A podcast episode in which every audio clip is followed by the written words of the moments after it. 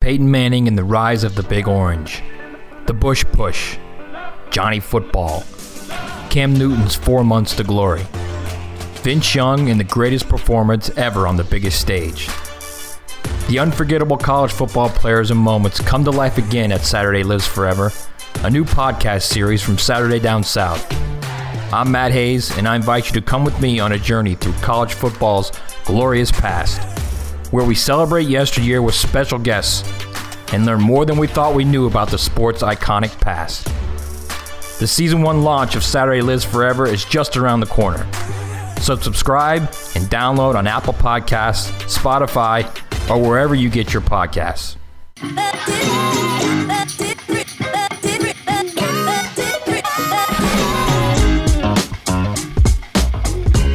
Everybody, welcome back to the College Football Uncensored podcast. I'm your host, Tyler Huck, and with me, as always, Chris Marlar. Chris, we, I am so excited for this episode. Yeah, I am too. I mean, my excitement has turned into overthinking and, and researching way too much on stuff that's not important, probably. Uh, also, yeah, some of the questions or some of the, the uh, games I was looking up that you said you want to do, now we're not doing. Well, you know, I wasn't sure that the folks would want to hear about USF NC State. I, I do have NC State minus 18. Um, that, but I didn't feel like the folks would want to hear the breakdown of that game. So I said, let's just go ahead and move quickly through that. yeah, we should tell them, uh, you know, we'll, we'll let everybody know that like this is a little bit different just because like we are obviously based in Atlanta. Um, and this is an SDS podcast, which is covers the SEC. So we will talk a lot of SEC, primarily SEC when we go game previews and stuff like that, like you know, um, we're not going to be able to get to every game, just flat out. And and we'll do more national games than like, no offense, guys, I'll throw out Kentucky, Louisiana Monroe, um, even though we're going to talk about that later. So bad example. yeah, I mean, you know, to to to the the ones we're breaking down and picking against the spread and things like that, we're not going to be doing a Tennessee Bowling Green. We would rather do something like a Colgate versus BC no, I'm just kidding. Uh, so, something more. I did see that. That's what. I, but no, you know, like Penn State, Wisconsin, uh, Ohio State, Minnesota, some more national games that that will probably be more exciting to watch. Um, well, and I want to be very clear about this because I realize how how fucking ridiculous this sounds in terms of. I'm I'm talking about the Big Ten over SEC games. I don't. I mean, I'm not a fan of that. I hate the Big Ten. However, you know, when you look at the slate of games and there's like a, there's several ranked opponents playing each other, right? Which we don't really get a lot this in like in conference in week one. So yeah, naturally, I think those are games that are important to talk about. So before we get into it, uh, let's remind everyone that if you're giving out five star reviews on Apple Podcasts, uh, I think someone hit us up and said they couldn't give us a review on Spotify, which I'm not sure. I don't listen to podcasts as much on Spotify, so I'm not sure what the rating system was like on there. Do you know, Chris? I do not. I do listen to only Spotify though, so oh, I should. Yeah. Um, but uh, yeah, I, I, wherever you can give us five stars, please do. If so, maybe there's a sticker for it uh, in it for you. Um, we've created some really cool stickers this year. Uh, well, Chris, I, I won't say we. Let's Chris, say we did. um, so we're incentivizing you guys. Go give us five stars. We want to try to grow this podcast. I had a loyal listener a new loyal listener uh, tell me this week that he was on his way to a wedding with his wife and he tried out five different college football podcasts. Huge. How did you get to open with that? Like, you know, that all of that information was not necessary to me in my situation right now, Connor. I mean, like Tyler. Mm. Um, what a response. he listened. He listened uh, to five different ones, and he said, by far, ours is the best. Um, awesome. So Appreciate it, guys. Yeah, we got another thing. Five star reviews. We'll have to read them uh, on another episode. Another thing, we have the game day hotline. It is open. It is ready to go. The games they start, depending on when you listen to this today. We're recording Wednesday, so tomorrow. Although there is a Jacksonville State UAB game tonight, I guess we won't cover that though. Um, but if you're a Jacksonville State fan or UAB fan, you don't like what you see tonight, give us a call 424 430 0045 uh, leave us a voicemail. Let us know how you feel about the Blazers. You know, I, there's like nothing more that I would love to start this season than like some dude named Tony in in like fucking Alabaster, Alabama is like, God, our defense is shit this year. It'd be incredible. I think that would almost be guaranteed to be played on the next podcast. Without a doubt, yeah. So just remember, um, whatever games you're watching, you're tuned into, you feel some type of way about it, good or bad, give us a voicemail 424-430-0045. The best ones will make the show.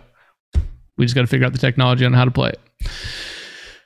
All right. Thing, so. Let's get into this. Um, before we get into week one, I have an uncensored moment of the week that we cannot move forward with the podcast until we talk about this story. My new favorite team, Bishop Sycamore. Out of what everyone thought, including ESPN, was Ohio, but apparently they're maybe in Texas. I don't really know. Let me check my on. notes. It says it's in an abandoned Quiznos uh, next to a beauty barn. So, if you, I think a lot of college football fans, especially ones that listen to this podcast, have probably heard the story. But if you haven't, we're going to delve into it really quick. If you're a recruiting guy like me, you've heard of IMG Academy. They are, they're basically a conglomerate of a bunch of four and five star prospects in high school from all over the country that IMG recruits in they basically live in college. They live there. They yeah. get, they're on a meal plan, all that kind of stuff. Best high school in the country. It, you could consider like a it factory of five stars yeah. and four stars, and, and like like just premier players every year. Right. Um, they were set to play in a nationally televised ESPN game this past weekend. Um, which is normal. That's a normal which is normal thing. for IMG. And uh, on the schedule was the Bishop Sycamore team from Ohio. Um, didn't really think much of it. And then I started watching it. Chris, I actually watched this game because Florida State's QB commit is actually IMG's QB. Mm-hmm. Uh, so I was like, oh, I kind of want to watch him, see how he is. And from the moment the ball was kicked off, it was one of the most ridiculous things I've ever watched in my life. I so eh, like everyone's most likely heard of this by now, for, like for sure. But yeah, I, I don't. There's so many questions. First off, what's their mascot? Do we know uh, they even have one because they didn't put a lot of effort into those fucking uniforms. Like no. it was like when I when I first heard the story or like heard about it, like maybe it was on Twitter or whatever. I just kind of assumed it was like, oh man, you got to go through a lot of lengths to pull something like this off. Turns out you don't. Like right. no one did any any kind of uh, research on this, like, like from ESPN or anything like that. But they they came out and every single turn there's so many more layers to it that make it so hilarious but also really kind of fucked up so like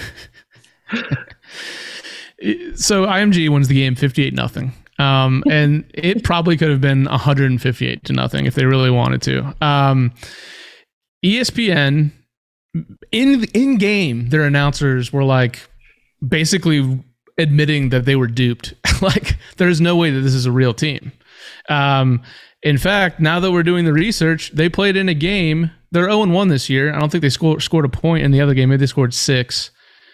It was two days before this game. two days. Like it's fucking summer ball. Like it, like you're just like before seven on like, we got to go to the Little League World Series. I, I mean, yeah. It, it, okay. And so then we start hearing about like I think one of the guys got injured, right? One of the players was injured and yeah. he took his helmet off and he was clearly not in high school. like he was like 28. Like he had like he was like drinking Modelo's on the sideline. Like what like what like he wasn't even close. And then and then like yeah, they which takes a lot for ESPN to admit that. I thought they were gonna do some like like BS, like you know, PR spin stuff, but they got they got duped. ESPN seems like I mean, I don't want to say they're smart like politically, but like they are they seem like smart people. You have to be to run that business. How do they get duped by this fucking people or these fucking people? So, from what I gather, um, there's a marketing company out there. Like ESPN isn't in the involvement of booking these high school teams because mm-hmm. they just don't have the resources to. Well, it's not they don't have them; they just don't want to allocate resources to going to right. finding high school teams. So they have they they outsource to a marketing company who goes out and and books these national matchups. You see them all the time in August, yeah. um, really throughout the year uh, in the fall. Um, and so uh, I think they were the ones that really didn't do the due diligence. Obviously, ESPN should have as well. But the, like the lengths of this, like go to their website of of their apparent high school. There's like an about us and a staff section that have nothing under them. right. When you say the lengths, there were no lengths. Yeah, yeah. If you if you Google, Google search, search. A, a simple Google, like I always say, like if you if you go look at the the address of the school, it's a duplex in like the middle of fucking, and I mean like a duplex, like it, it just on a street somewhere. It's not big enough to be anything. It like, but like, so I thought it was like, all right, maybe it's just to guys that wanted to pull a prank and they wanted to like play football or whatever. But no, it's it's so much more. The the head coach, um, and I'll use that in quotation marks because who knows if they've ever even practiced. Um, apparently has an outstanding current warrant out for his arrest. And if you have that and you're on TV, I feel like Yeah, wouldn't you just move. get arrested? I don't I don't understand. Like well, he was subs- subsequently fired moments after this game. So No, uh, we're gonna get to that in a minute because again, by who? Because it's not a real fucking school. I don't understand. Like they, the more the story comes out, I was like, they, they. I guess maybe they're just delusional, or or they just. I don't. I don't understand the purpose of this. Like I thought it was just this game, but they played another game two games before. Then there's a video that came out on Twitter last night of the pregame speech from one of their coaches. Did you see this? no, I didn't see this. he came out. He's like, if you ain't, he's like, you gotta be ready to die tonight. Or like, you gotta be ready to kill. Um, if you ain't ready to go kill somebody right now, stay the fuck in here. Stay the fuck in here. It's about to be a stick up. And they're like all amped up. And I was like, and then they got dragged 58 nothing. Right. But, Yeah. But I just, what is, what is happening? So not only were they set to well, they did play IMG, but as of Tuesday morning of this week, if you go in on Max Prep's website, which is like a high school football, high school basketball website, you can see schedules for everyone. They were scheduled to play DeMatha in Maryland, which is like one of the top high Oh. schools in the country. Duncanville, Texas, which is like one of the best high schools in Texas, thus the country, and St. Thomas More in Connecticut, which is another huge powerhouse up in the Northeast. like, not only were they faking it, but they they were playing the best teams in the country last year on Max Preps. Their I guess they played a schedule. They went 0 and 6 and were outscored 227 to 42. I don't understand how this is happening because first off, if you're a high school, you don't. This is not AAU. You don't get to go play a schedule like a non-conference. Like you have a set schedule of like teams to play in your state. You don't travel the fucking world like you're in the circus. I mean, like, what do you? how did they even set this Well, up? Well, I guess it, I think it's easier to do that when you claim yourself as an Ohio high school, but they're not even in the Ohio Sports Athletic Association. They're not even in a division. So how would you play teams in your own state when everyone's like, you guys aren't even listed in our directory? yeah, I guess so it's- they had to out of state is somehow easier.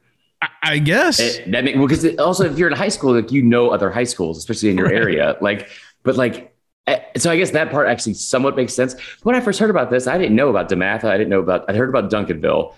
I, I, I want to know how they make money to travel. For one, there's so many questions. Like, there, what is what again is the purpose of this? they set none up a are- uh, they set up a GoFundMe page, um, and it the description on there was Bishop Sycamore. It's an and it's a quote new football program getting established in Columbus, and plays a quote national schedule which is ranked fourth in the nation, and they had a twenty thousand dollar goal. Um, as of this past Oh, week, they had say hundred and forty dollars. okay, good. Okay, I thought you were gonna say 140,000. So I was like, if this turns into like a fucking Kardashian thing, where it's like, And and hey, shockingly, listen, there was there's they're no longer accepting donations. Oh, they'll they'll set something else up. I mean, but but so again, I, like I I was I still had an issue with IMG on this because like you're you are a an, an absolutely elite program. Like it, everyone knows IMG, right? Like when we were growing up, it was like you know Parkview, where I went, was ranked second in the country, but we nobody really knew us outside of Georgia, maybe like, but we all knew De La Salle. De La Salle had won like 130 Right. straight. Everyone's you know not everyone, but a lot of people have heard of Valdosta. Or like Oak, Oaks. Hill. Remember in basketball, like all the Oaks Hill Right. kids would go up there. Yeah. Yeah, it's just Oak Hill, idiot. But anyway, um, but like it, IMG is, they, I don't. I'm not saying they're the best team in the country, but they are probably the most well-known program in the country. How, the, how did no one, Dematha, Duncanville, who is fucking administrators and assistants, like setting this up? Who did who didn't look any of this up? I don't know. Such a weird Coach story. had a There, warrant. there's so many. Coach had a warrant and then got fired. like you're just playing house, dude. You're a grown man. So it should be. I can't wait to not only get more details about this, but then also to have a documentary on like ESPN 30 for 30 on this one Yeah. day because it's going to be fantastic. I guarantee there's gonna be Um, one kid that comes that like benefits from this, and that's why I said the Kardashian thing earlier. Like, let's just call it what it is. Like Kim K got famous from getting backdoored from a C-list rapper in 2006, and I'm I'm not and there's nothing against that. I would do that in a heartbeat. I'm just saying I wouldn't. but but like if if you there's be at least one kid that probably gets like a scholarship or something that has like something to do with this team.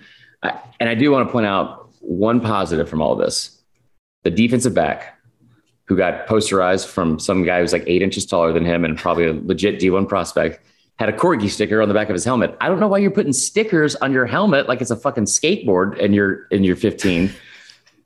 But uh, Maybe that's like, sort of made uh, sense anyway. You know, like Florida State when we make big plays, we put you get a tomahawk on your helmet. Maybe they put corgis on their helmets for big plays. Speak to my heart, man. Um, should we just should we just skip some of the stuff, the Quinn Ewer stuff, and then and I mean, it, I just want to talk real quick. Yes, fast. Quinn Ewers is living the life right now.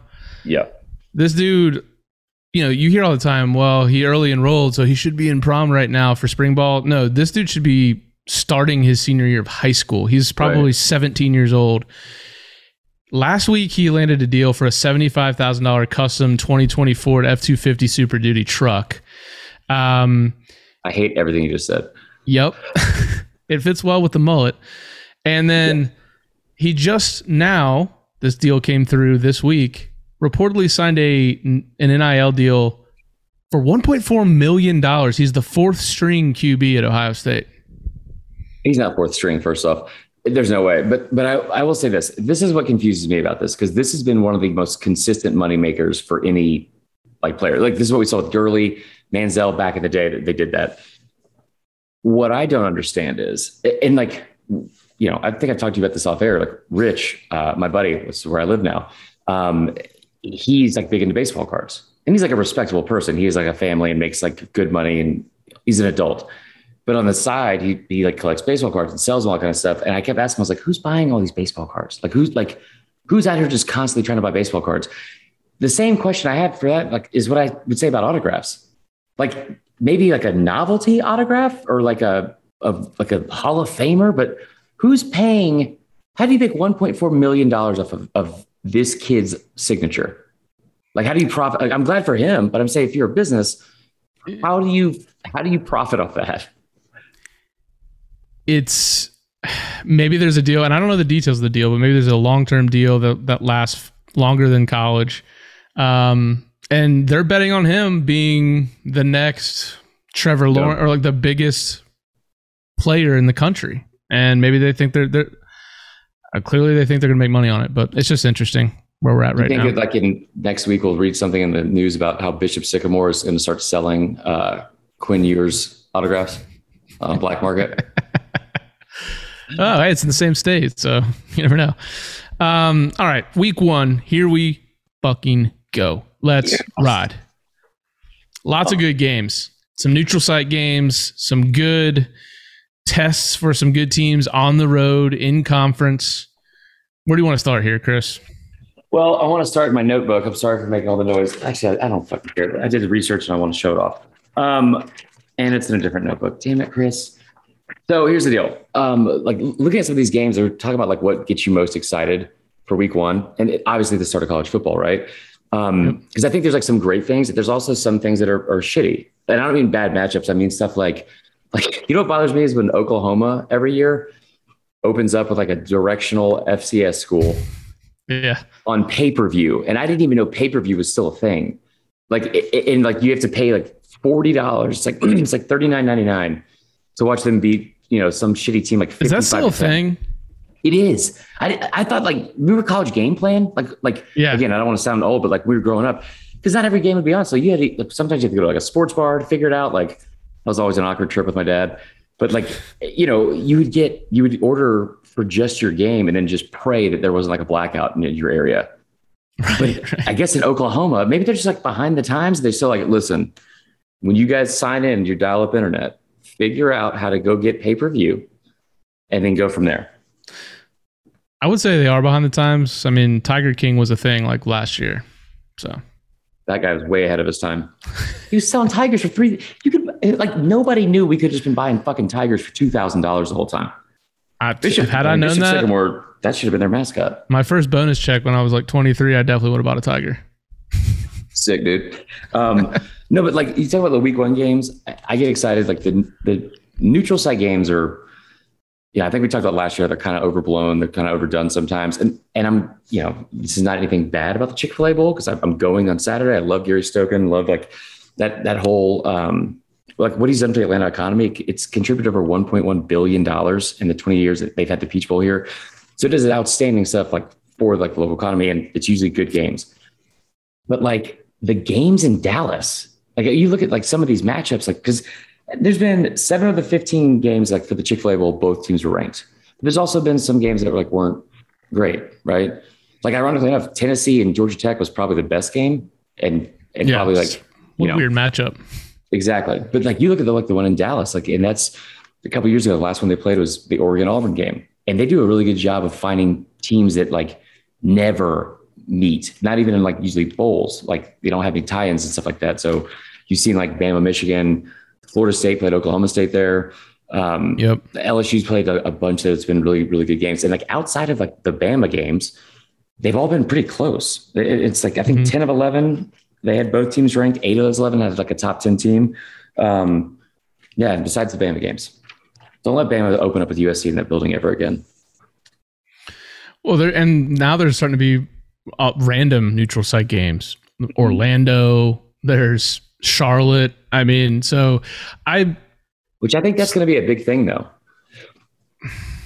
We'll see. I, I, mean, probably just because there's more money in it um, for the teams usually, uh, for mm-hmm. both teams. But I just actually, you know, you're right. Probably not. Yeah. I don't know. I would rather do home and homes. You know, I, I just think it's there's something that's what college football is all about. It's not about playing in the Falcon Stadium. It's about going on campus you know, if when Florida State plays Alabama, like I'm gonna want to go to Tuscaloosa because that's gonna be probably the only time that ever happens in my lifetime. You know, like I'd rather do that than go down to Charlotte and watch them play in the Panther Stadium. So hopefully well, the neutral site that, that makes sense.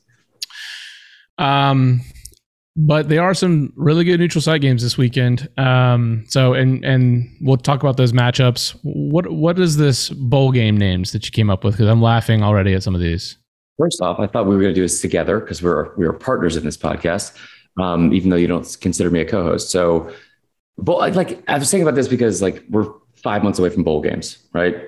Like, but there's a lot of good non-con games and some other like, really good games in general um, for like you know on campus games. You said, and I just felt like they should have like a bowl name. I think like that game in Dallas is like the Advocare or something bowl. I don't know what Advocare is, but I, that's a lame name right? Like right. you have the Duke's Mayo thing in in uh, Charlotte, and I hate mayonnaise, but that's a they're doing a great job of promotions. It's really cool. The Chick Fil A thing, I love Chick Fil A. So I wanted to give some bowl game names, like to kick off the year. And we're going to need to do this anyways because when the when the playoffs expand, bowls are essentially going to be worthless. So we got to yeah. create our own bowls every year. Yeah, create our own bowls. I mean, well, there's all there's already like the Gasparilla Bowl, you know, one time we had a tangerine and an orange bowl, which is kind of fucked up. We didn't have a clementine bowl and a like, citrus bowl. Yeah, I didn't even think about that. It's a lot it's of like citrus more, going on. It's a lot of citrus, probably too much to be honest. Um, but yeah, I've decided like, listen, there's it's the first full weekend, and I, I love I love like you know how ridiculous of these bowl games bowl game names are. So why not do some for this one? Only the marquee matchups though. Okay, so we're not going to go Colgate BC. We're going to start there with Colgate and BC, and that is the Ernst and Young Summer Internship Nepotism Bowl. Because those two programs, it sounds like every single person that goes to either of those schools probably has a fantastic cush summer job in like the Northeast somewhere, probably the Hamptons, um, that their dad got them or their uncle or something like that works there, and that just like as soon as they get out of college, it doesn't matter what if they have a 2.4 GPA, they're going to slide right into a very comfortable salary, probably by an Acura. I can imagine walking up to someone that is interning they're like a student at Colgate. Be like, hey, Brad, what's going on? What, what are you up to these days? Ah, I'm a CPA. Really? You're, I thought you were in college. Well, I'm not really a CPA, but you know, I'm interning at uh, E and Y downtown. You know, so very Uh, probably job that Price a lot of people Waterhouse, something hard to like get that. For. yeah, um, yeah, I thought that was perfect. And there's another game too, and I, I should have written it down because I, I I put it in there originally and deleted it. Um, but it's like the same thing. It's like I don't even fuck. It's like UConn and like somebody else up there. It's like Iona or some shit. Um, okay, next one: Stanford and Kansas State. I feel bad for this game. game. This is like a this in 2012. This would have been a BCS bowl. This would have been Yeah. like a, a a really fun matchup between David or I guess Harbaugh then and uh, who was that old ass man that, that coached Kansas Bill State? Bill Snyder. ESPN ranked him as the ninth best coach of all time. By the way, we'll get to that another time.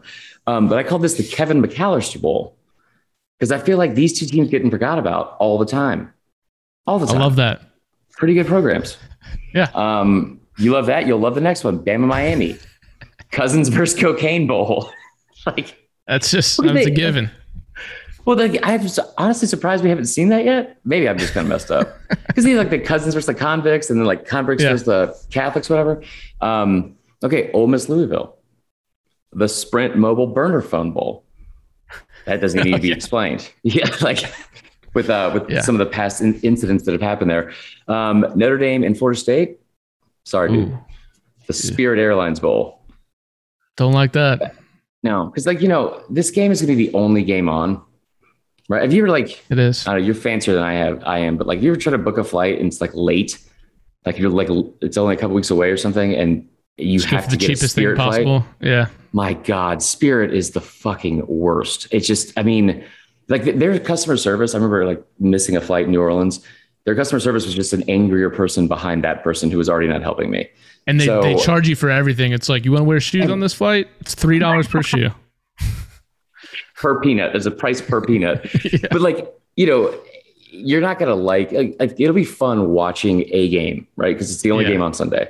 Mhm. But we're not gonna we're not gonna enjoy it. it it'll get us to where we want to go, but we're, none of us are gonna enjoy it at all. It's Well, just I'll be there. So Yeah. that'll be fun. Um, okay, Vandy and East Tennessee State University. okay. Um, Eddie George like taking over as coach at ETSU. Uh, Clark Oh, Lea is new coach at Vandy. So I said this was the um, the second grade recital or the summer swim meet bowl. Okay. Your kids aren't old enough for this yet, but like, I just, I, I'm sure if I ever have kids, I'll love kids, right? I'll, I'll love my kid. Like if, if my dogs did this, I would, I would, I would go. But It's easy to love your own kids, but hate a lot of other kids. and if I had to go watch 28 kids do some shitty ballerina like routine, I don't want to do that. Like Right. think about how many things you started and stopped when you were a kid that you probably weren't good at. Like I, I want to be like, like I'm gonna draw. You don't draw. What- Draw what? Like for money. I'm gonna draw when I'm older. No, you're not, Chris, at all. Dude, Um, I played saxophone for a couple years. Think about that. Sorry, what? The alto sax, to be more what do you mean specific. for a couple of years? Like when? Fourth, eh, fourth, fifth, and sixth grade. I wish you would. I was really hoping you would be like 11th, 12th, and summer college. Um, yeah. I, I, okay, I didn't know that at all. But um, like, so I I swam. I swam competitively like year round for like years, and I remember I used to get so mad. Like my dad would come and he would just read the paper the whole time. And now that I'm older, even though like you know I hate him, like Still got your swimmer's body. fuck you, Tyler. It's just like, um, God. Anyway, but I, I like, he would come to the games, he would or meets, and he would read the paper the whole time, and I used to get so frustrated. And even now that like we don't get along, like I, I can still give him credit of like, oh, bro, like I'm sorry I put you through that because swim meets take for fucking ever, and like Yeah. most of the kids aren't your kids. It's like you have three events or four events, and they're all like an hour and a half apart. It's a six day event. Yeah. Um, last but not least, Fresno State and Oregon, which I thought we were going to cover. yeah. That is your Kyle Bowl. I just Kyle feel like a majority of, of the, the like undergrads at both of these schools are named Kyle. Brock. Yeah, Brock's a good one. Yeah, the Brock Bowl. Pretty good. I like it. All right. Yeah. That's fun. All right. It just means less. Well, that Um, was fun. Thank you for participating. That was great. Um, obviously, we our roots are in the SEC, as you said before. We're not going to be able to go in depth on every SEC game, but we do want to do a quick overview of some SEC games this weekend that we're definitely not going to cover. Um, The SEC, they're playing three of the bottom six teams in the CBS 130 poll. so Think about that. Yeah. I mean, so like, I, I really, what I wanted to do this segment because we are going to talk about more national games and, eh, but like, you know, our built-in audience that we have, a lot of it came from like, you know, people that already listen to SDS pod and, and SDS in general. So we're going to cover SEC games and, and we always want your feedback anyway. If you like, don't, if there's like a certain game you definitely want us to talk about, like, you know, hit us up. But yeah, Kentucky, Louisiana, Monroe is going to be a tough one to get like super in depth Yeah. for. But I'm honestly like, so I made a list of just the things I'm most excited to see in, in these games. Louisiana Monroe, I had no idea that they were ranked 126th in the CBS poll, so they are garbage. Wish Bama would have caught them when they were ranked that low, but it's another story. Um, Kentucky's new offense. I cannot wait to see what this looks like. You had a new OC, Will Levis, who eats bananas like a fucking psychopath. Um, Yep. He's your quarterback. You have Wan'Dale Robinson, who's a, a you know four star recruit, highly touted coming in. Nebraska Um, probably could have used him last week. Uh, they would have still messed it up. They probably would have put him at kicker. Um, but so, like those two coming in, and you still have Chris Rodriguez. So, what does the offense look like? Because, like in the past, you've had Benny Snell, you've had Rodriguez, you've had a, um, you know, Asim Rose and uh, Kavosiey Smoke. You had like a stable of backs, and you just pounded the football. Yeah, very they all get seven carries. and your quarterback was usually running as well, right? Yeah. So it's like the the offense, even from a creative standpoint, which is pretty tough to watch, um, that all goes away. And so I want to see what that looks like. And you get a tune up here for like, you know, I'm, I'm this is not a slight at Kentucky's program because I think they're very underrated as a program. There's not a lot of Kentucky games you can tune into and think like they're going to kill these people, Right. but they will for this one. Yeah. So Yeah. excited for that. Um, Florida and FAU. Well, Willie Taggart returns to Gainesville. Try to get some revenge. I know you're a big fan of his. Um, yeah, yeah. So are you pulling for Florida here? Like who you, who would you pull for this game? Oh, As somebody that saw their program ruined by Willie Taggart. yeah. Um, it was a joint effort with him and Jimbo. Um, but uh, I can't. I mean, obviously, it'd be hilarious if if Willie Taggart beat Florida. Honestly, for me. Yeah. But no, I can't. I can't root for him to do it. Uh, but I can't root for Florida. Come, come on. I try to be unbiased, but that ain't gonna happen. So I, I think I would still like to see FAU in that game, but they're not going to. Fair enough. Um, sorry, Florida fans. No, so what Yeah. I want to see obviously is like the same stuff we've talked about in the offseason. And um, and also let me apologize to Florida fans for how how short their uh, preview pod was. Uh, I had to do it on my own, which is not a slight at Tyler. He had stuff going on, and I just panicked for whatever reason. Even though I was like talking to like the one person that was probably the most comfortable I should have been with that we had for interviews because Doering's like my boy. Um, but anyway, so we'll we'll make sure to to make up for it at some point this season, probably after they lose. Um, but this game, FAU, I think they return like ninety seven percent of their production. I don't think it matters, but what does the offense look like after replacing all the talent? Like, how much of Anthony Richardson do we see at quarterback? Yeah. Because I mean, Doering told us that months ago, and that's finally catching on. And like, Emory Jones is the starter. They named that like earlier this week or last week. But I, I want to know how much of the offense we see like that we saw at Mississippi State, like the Nick Fitzgerald times, like Dak Prescott, where you don't have to throw the ball as much last year or like last year. How do the new receivers look? Is Keon Zipperer going to step up at tight end? How do those running backs look? Because that running game has been shit for the past couple of years. And most importantly, and this is the thing we lose sight of, is that defense. Atrocious. I mean, I get an all SEC schedule, but you you really need to like start out this year with if they give up like 400 yards, or God forbid they give up like that game's ever close, or they give up like 24 points. Grantham is going to already start out the year in trouble. Yeah, I feel like Florida's in a weird spot going into the year because a lot of people just don't aren't talking about them at all because of just how much Mhm. they lost, and it's just everyone's a layup, a layup for Georgia, layup for Georgia, and I think most people are just thinking Emory Jones is just going to be okay, but Mhm. like, what if he's better than that? Like, what if he's like really good, or what if Richardson's really good? Maybe Which Florida, they probably are. yeah, If if- if especially under not- even though Mullen.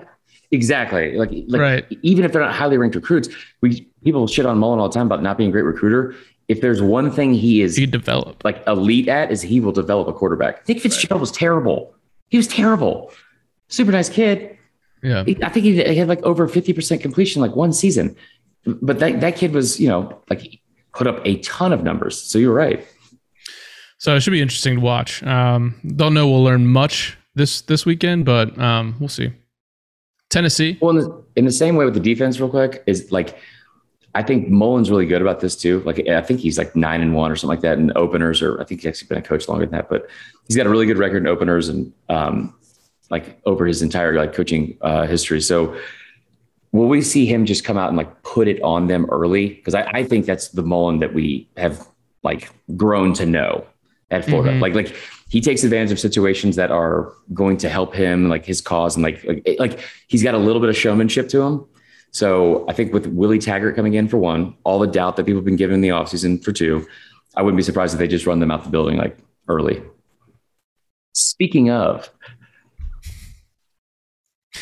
Yeah, Tennessee, five touchdown favorite. Um, what world are we living in? They're a five touchdown favorite over Bowling Green. I'm fairly confident um, from just the different articles I've read, podcasts I've listened to, people I respect that are in the gambling world say that Bowling Green may be the worst team in the country. Maybe outside that, of yeah. UMass. Yeah. So- which is those two. Oh, that maybe it was UMass and UConn. That would have been perfect. Yeah, Um, probably is. But like eh, five touchdown favorites. I originally wanted to talk about this game a little bit, and you you were not having it, which is probably for the best. But Sorry, Tennessee fans. Just, I mean, it's just I also spent like 17 hours over the past two days making that stupid fucking graphic, like because it couldn't, it's the app kept shutting down. Anyway, so I feel like I know a lot about both of these teams.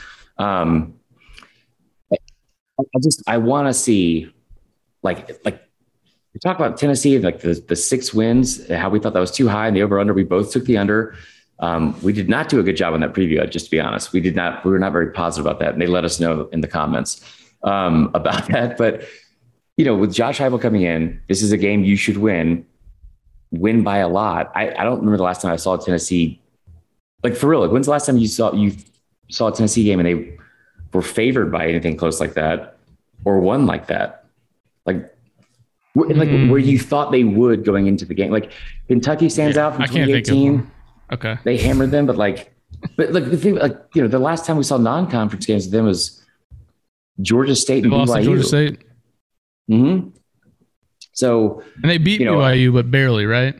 no, I think they lost BYU. They lost to BYU. they, had them. It was like in Yeah, they terrible, did lose. Second OT. like horrific. Like they were up by six with like a minute and a half to go, and they it was third and whatever on like their own 19 yard line. Um. Anyway, but now you have like a new era again. Uh, fun fact: the Tennessee coaches making their coaching debut are 18 and four all time. Um, one of the few losses was actually Johnny Majors, which is surprising. But looking at this, I just wanted to see what the offense looks like because I think that at the very least, and we keep saying this, at the very least, you're gonna you're gonna have a better product on the field to watch, especially on offense. And and Heupel's a guy that had three straight years of being in the top ten in offense, uh, scoring in uh, total yards when he was at UCF. What does that look like with Tennessee and that roster? Um, and the other part of this dude is like that whole six win thing is like picking up steam because I, I- thought it was like outlandish, and I'm still like you know kind of skeptical of it.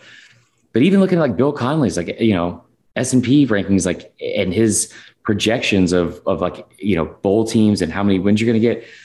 I think they had a 63% chance, which is the second highest of any team in the SEC to cover their over under and get to a bowl. That's I mean, so maybe Tennessee's gonna be great. Well, good. Oh, let's not go too far. Yeah. Uh, lastly is Auburn. Before we get into the to the picks for the week, um, new coach. Can he fix Bo Nix and his issues? Um, got a really good running back, maybe the best in the country, and and Bigsby. Um, obviously Malzahn was more much more spread based, so this should be more of Yeah. a pro style under center type deal. Maybe the maybe under Derek Mason, the, the defense is surprises a little bit. Um, Mike Bobo and Derek Mason. I like Derek Mason.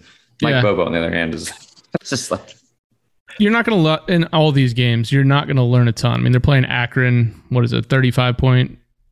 they're ranked 125th. They're awful too.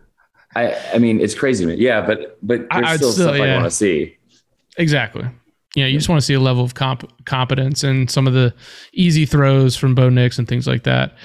Um, well, and who's he going to be throwing to? Because the receivers And I'm Right. I, I don't really care about anything on defense or anything in the run game because I think that that is going to be all that's all going to be fine. But him taking like you know snaps under center for the pretty much like the first time in his career that'll also be interesting to see. Um, and also Harsin has been getting hammered by the Alabama media, mainly just Joseph Goodman for. And I'm not an Auburn fan, like for no reason at all. Just and I'm not even talking about the vac stuff. I'm not getting into any of that. It- It's like everything else that they are just constantly on him. I think there was somebody put a side by side tweet the other day. It was like Bryce Young, guy from California, ends his press conference with "Thanks, y'all." This kid, man. And then like the next tweet was about Bo Nix. He's like, Bo Nix, I don't know, something seems off with him. The way he's trying to make this game about like you know like people are against him for some reason. I'm like, dude, you're literally against him. So like, I'm I'm interested to see if Harsin comes out and just also, you know, puts on or puts it on like early and, and tries to quiet some of those people. All right. Before we get into the picks, we do have one more thing. This is the no need to watch the game of the week. Oh yeah. This is a Again, not game. get- yeah. Yeah. You, you don't, not only are we not going to cover it, you don't even need to watch it. We're going to tell you what's going to happen right here, right now, before the game even happens. You're welcome. I mean, you're absolutely welcome. So, and it's a ranked matchup too. That like, you know, usually you might want to watch, but not this time because it's Indiana at Iowa, which are the same states in a lot of way, um, a lot of ways. Uh, Iowa just fries more things, and and I think this game again, yeah, two ranked teams. What's going to happen? Just you don't even need to tune in. This is a prime number game for sure, like a 16 to 13, 17 to 13 finish. The first half is going to be fucking miserable. It's Yeah. going to be very low scoring, most likely. Even One though the teams might not even score in the first half. yeah, there'll be a lot of punting, like what I Yeah. what I call punt porn, like, like probably some like inside the ten, inside the five, like some really good punts. Um, special teams at some point will probably be the deciding factor, like the momentum uh, shift. And I just I don't you know this could go any year for Iowa, but I'll just say at some point a white tight end's going to catch a touchdown, probably the game winning touchdown, and that's it. There you go. I don't even know if there's a white tight end on the roster. I'm sure there is. If there's not, there will be one before the game starts put into the roster, and he will score. Yeah, there you go. Exactly. All right. Is it time? I guess. Did I say we were going to breeze through the opening, and now you seem like you're already tired? We're 50 minutes in. 50? no, we're not. No, we're not. Uh, the Zoom has been recording for 55 minutes. So Okay, we, were, haven't- we were on here until two. Okay, let's get into it. Hur- Hurry up. All right, week one. Let's start on Thursday. Okay, Thursday, 7 p.m. ESPN, the from the Bounce House in Orlando, Florida. UCF hosting Boise State. UCF five point favorite over under 68. This is the first ever meeting between Boise State and UCF, which actually kind of shocked me. Yeah, Uh, both teams have a new head coach. Obviously, SEC fans know Gus Malzahn's out at UCF. Andy Avalos takes over for Boise State uh, for Harsin. Uh, he was the Oregon D coordinator last year. Dillon Gabriel, probably one of the best quarterbacks in the country, regardless Yep. of school. Um, started all 10 games last year, 3,500 yards, 32 touchdowns, four picks. yeah, that ratio is ridiculous. Um, led the nation with 35 completions of passes thrown, 20 or more yards on the field, which says a lot about Heupel's offense, and maybe that would make Tennessee fans exciting, excited. Um, and then Boise State, third offensive coordinator in three years, so that's not great. Uh, Hank Bachmeier is their quarterback. He's been okay. He was named the starter. what a name! Who who is He needs to be a punter the- in the Big Ten. Who did yeah, for real? Who did he beat out? Florida State. Um, Don't worry about it. No, he. But like they were like, you know, Oh. there's been a lot of instability there, and then Yeah, it was a it's, uh, USC transfer. Um, I can't remember his Jack- name. Sears, Jack, right? Yeah, Jack Sears. Those are Yeah, the two he- most Boise State names ever. Like I, they just, I guarantee Jack they wear Hank. only white. Yeah, just dressed up like Captain America with like white, plain white undershirts and just ripped probably, and then you know, anyway. Um, Um, yeah, last year they so they'd gone 11 straight years with a thousand yard rusher until last year. Yeah, it's not good. That's insane. Uh, last year their top guy had 382 yards. Well, it's a short Granted, season, there's le- less games, but um, they get their last thousand yard rusher from 2019 back from injury uh, from last year. Avalos is familiar with the Boise State program. He was the D coordinator there before Oregon. Um, also is- Harsin- is familiar with with Malzahn because he played him when he was the DC at Oregon two years ago in that uh, opening game. That's true. Harsin and Chris Petersen, the two last co- coaches for Boise State, Both of them played in a New York New Year's Six Bowl in their first season as head coach at Boise. So there's a lot to live up to here for Andy Avalos. Yeah. They do have 17 returning starters. This is an interesting game, man. I, I like no no joke. I'm actually excited to watch this Yeah. game. What what do you what do you think's gonna happen here? I mean, honestly, my biggest my biggest question is because every I, I love that Malzahn went to UCF. I think in time he was going to be a really Yeah. good fit there. The transition period, I think, is not good. I, like it, it may might have the talent. I, he's a good coach in general, so maybe he would be like above all of his peers in whatever conference at AAC. But like, I started thinking about this. Like, one, Dillon Gabriel. There's no chance that he would ever play in a Gus Malzahn offense if he wasn't already at UCF, right? This is like a forced arranged marriage because we all know that Gus Malzahn has never, ever developed a quarterback, and especially one that's like that good at passing. So a lot of his offense is like predicated off the run. Um, I I wonder also like how good of a coach was Malzahn without Kevin Steele as his defensive coordinator.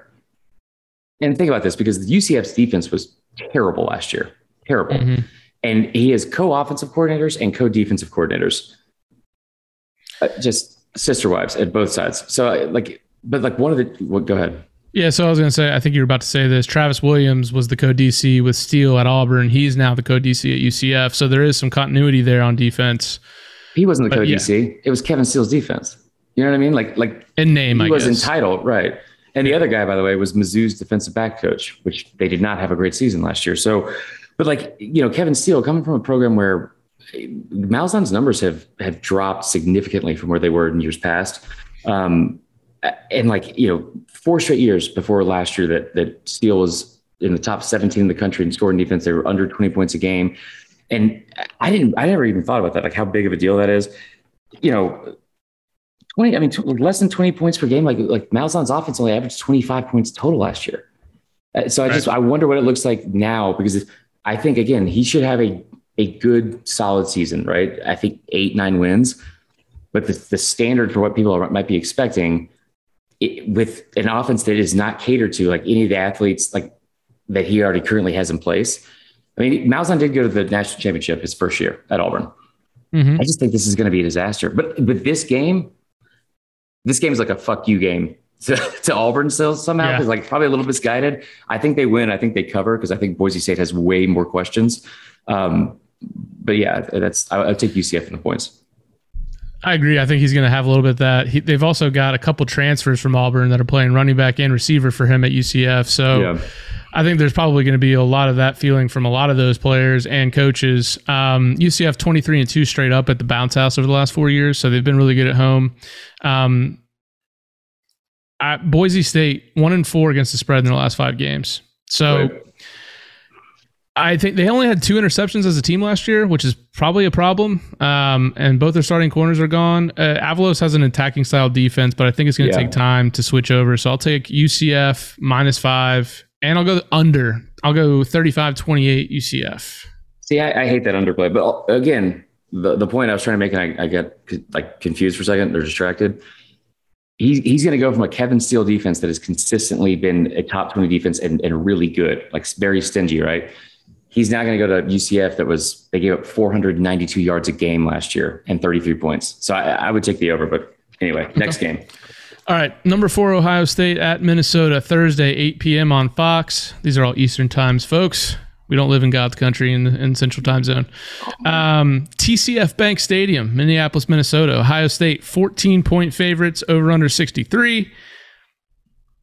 Ohio State 7 and 1 last year, but did get destroyed by Alabama in the title game. Uh, they lost a ton of guys, including their quarterback, Justin Fields. I feel like Ohio State probably one of a handful of programs that generally do reload instead of rebuild Yeah. every every time they lose a lot of, of talent. CJ Stroud comes in, he's named a starter for Ohio State. Uh, redshirt freshman out of California. Never attempted to pass at the college level, Chris. He has taken some snaps. Doesn't matter. Um, he did get into a game against Rutgers, Michigan State, and Clemson, which, by the way, if you're Clemson, you don't want to be on a list with Michigan State and Rutgers as the only games that the backup quarterbacks come in for. right. Um, he ran for a 48 yard touchdown against Michigan State, by the way. Um, he looked pretty good in the spring. He's got awesome weapons to throw to Chris Mhm. Olave, Garrett Wilson, Jeremy, Jeremy Ruckert at tight end. I think we, we said this last podcast, but TreVeyon Henderson is an uber talented true freshman that's coming Yeah. in. Um, veteran O line. And Minnesota's defense is not good, especially in the front. They were not good last year, that's for sure. You know, those Um, linebackers are real bad. They might be the most experienced team in college football, though. 20 returning starters for Minnesota. 20 returning starters, and the one thing that I think they might have a possible advantage in, because we saw Ohio State be really susceptible, susceptible against the run last year, especially against Bama. Um, like they lose. pass was even worse, front. dude. They had the worst pass defense in the Big Ten last year. Yeah, well, that's all. Shaun Wade was terrible. Um, ah, he made so many people so much money last year. But but like Minnesota on offense, like their offensive line, this will be the strength of the entire team. Like they, they got all five return, uh, starters returning, over 140 starts combined. Right. So if there's any place you know in this game or any part of this game where you could maybe take advantage, of that. It's only a 13 point spread, and and you look at the numbers like. Ohio State's won 11 straight against them. They're six and one against spread in their last uh, seven away games. And you brought up the quarterback thing. Like, I, I there's no position in the country that I am more confident in every year, probably of reloading than Ohio State. And and you look at Right. the first year starter, like you brought up, he hasn't attempted a pass in a game. The last two times Ryan Day has had a, a first year starter, right? Um, I'm going to count 2018, even though he was the head coach, he was the quarterback's coach. Dwayne Haskins is a Heisman finalist. 2019, he's Justin Fields, Heisman finalist. I, I think they're going to be fine. I'm going to take the other side of this. Uh, Tanner Morgan, fourth year in the program. He was really good. Um, 2019, he fell off a little bit last year, but he was second team Big Ten at quarterback, 30 touchdowns, seven picks. Um, they had the Big Ten running back of the year still on their roster. Uh, Mo Ibrahim, over a thousand yards last year, 15 touchdowns, eight straight hundred yard games. Yeah. They do lose Rashad Bateman, which Hold who, he's an he had, awesome he had player. 1,000 yards rushing in seven games, right? yes. That's crazy. Um, so they lose, they lose Rashad Bateman at, at receiver, and their second returning receiver, at least for this game, is questionable. He had a leg injury in practice. Uh, availability is is uncertain. Defense was a sieve. They allowed 6.3 yards per carry last year. They had 18 tackles for loss as a team over 422 snaps. On a percentage basis, that's 4.3 percent. It's worse than the nation. That's terrible. They they do not they, their defense was not good. Now they got some transfers in from NC State and Clemson along the D line, who are two schools that are very good at producing defensive line talent. Um, their top six tacklers are back. I think their defense will be better. I don't think they're going to win this game, but I think they're going to cover the, a 14 point spread. If you if you've got 13, I've got I've got a little more concern about 13 than I do 14. Um, but I'm gonna have I, I had 14, so I'm gonna take them covering the 14. I'm gonna go total over. Ohio State games went over in five of, of their final 7 Mhm. games last year, average of 66 points per game in those contests. Um, and their last five week one games, they've gone over in all of them. So I like Ohio State to win, but I like Minnesota to cover the spread and go over 38 I talked 27. to our good friend Justin Schutte about this earlier today, and he he um no he covers the Big Ten side uh, for our company in Saturday Tradition, and um, he said he, he's all over Minnesota. He thinks that's the best bet. Um, I'm going to take Ohio State just because I think one I can't wait to look at the first half lines because I forgot to do that before this episode, but I, I'm going to look at that. I'm going to take Ohio State to cover just because I think they're going to pick up where they left off. Not with the national championship game because that was not good. We'll do this one quickly because Chris didn't want it to cover this game, but This is your Friday. weekly get hooked up game uh, where Tyler's going to teach us about the ACC. There you go. Friday, September 3rd, 6 p.m. Eastern Time on ESPN. Number 10, UNC at Virginia Tech, Lane Stadium, Blacksburg at night. VT is a five and a half point underdog at home, over under 64. UNC, a lot of expectations from UNC this year. This is the highest preseason ranking they've had in 24 years. They were in the Orange Bowl last year. They have a Heisman contending quarterback in Sam Howell. Last year, these two teams played in Chapel Hill. The score was 56 to 45. The over under was 59 in that game. I took the. I remember like hammering the over. I was like, "This is going to be a blow." Like, like they're definitely going to do this. They almost did it on their own. Yep. UNC, 656 total yards in that game. But we talked to our friend Graham Coffey. He, he gave us the stat about returning production at the receiver position, especially. Not only are there two top receivers gone from last year, but also their two stud running backs who are both studs. I think they're both going to be really good in the NFL. You're on the road against Virginia Tech. Last year was terrible for them. It was their their they ended a do string of 27 consecutive bowl appearances last year. They were they lost five of their last seven. Hendon Hooker transfers out. So you've got Braxton Burmeister, who transferred in from Oregon. He played a little bit last year. He's okay. Um, they lost a first round pick at left tackle. But here's the deal it is very difficult to play night games at Virginia Tech traditionally. Is it?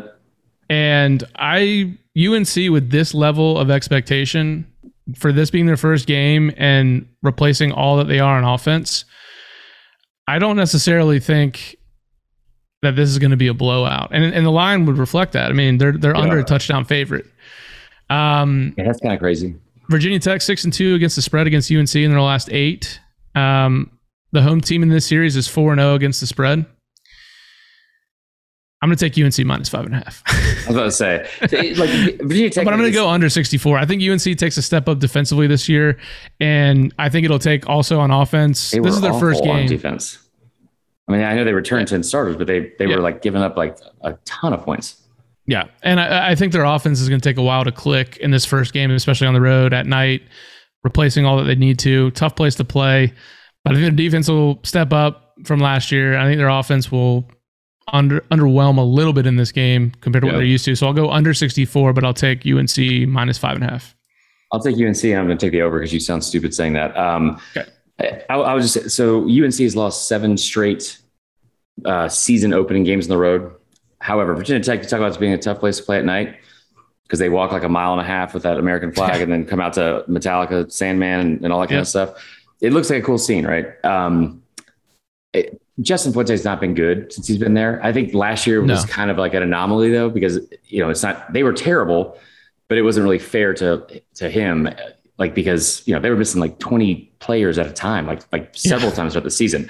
Um, I will say it's interesting that they're only a five and a half point underdog, as in yeah, you know, with that makes you raise your eyebrow. team.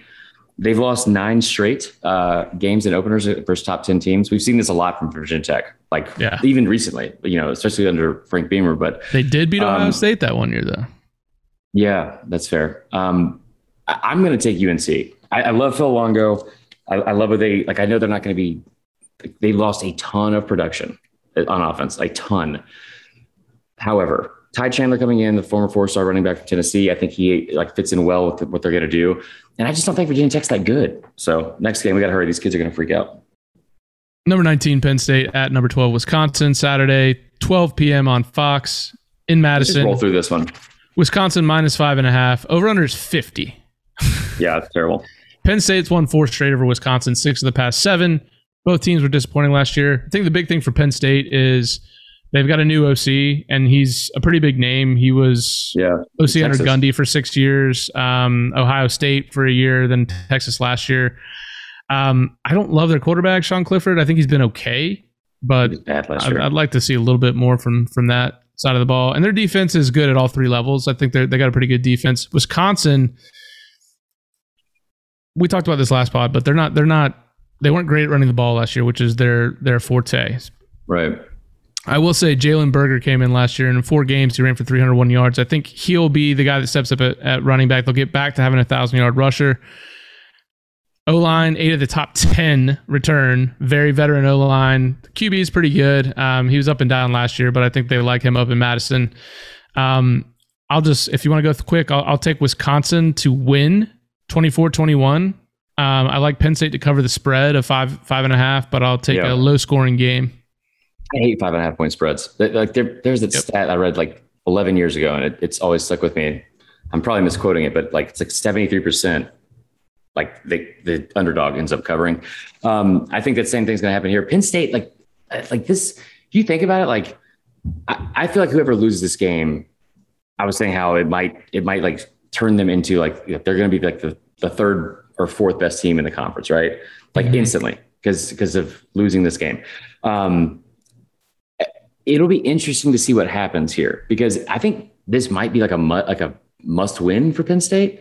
And you look at their their season last year, they started out 0 and 5, straight up and against the spread, first five games, then went 4 0 to close out. Um, eh, just very streaky. Like Wisconsin is just stable, right? They're just like a very even killed team. Like, like you know, Graham Mertz came out like you know first game last year threw five touchdowns. They started talking about the Heisman for him. Then last six games they only had four total.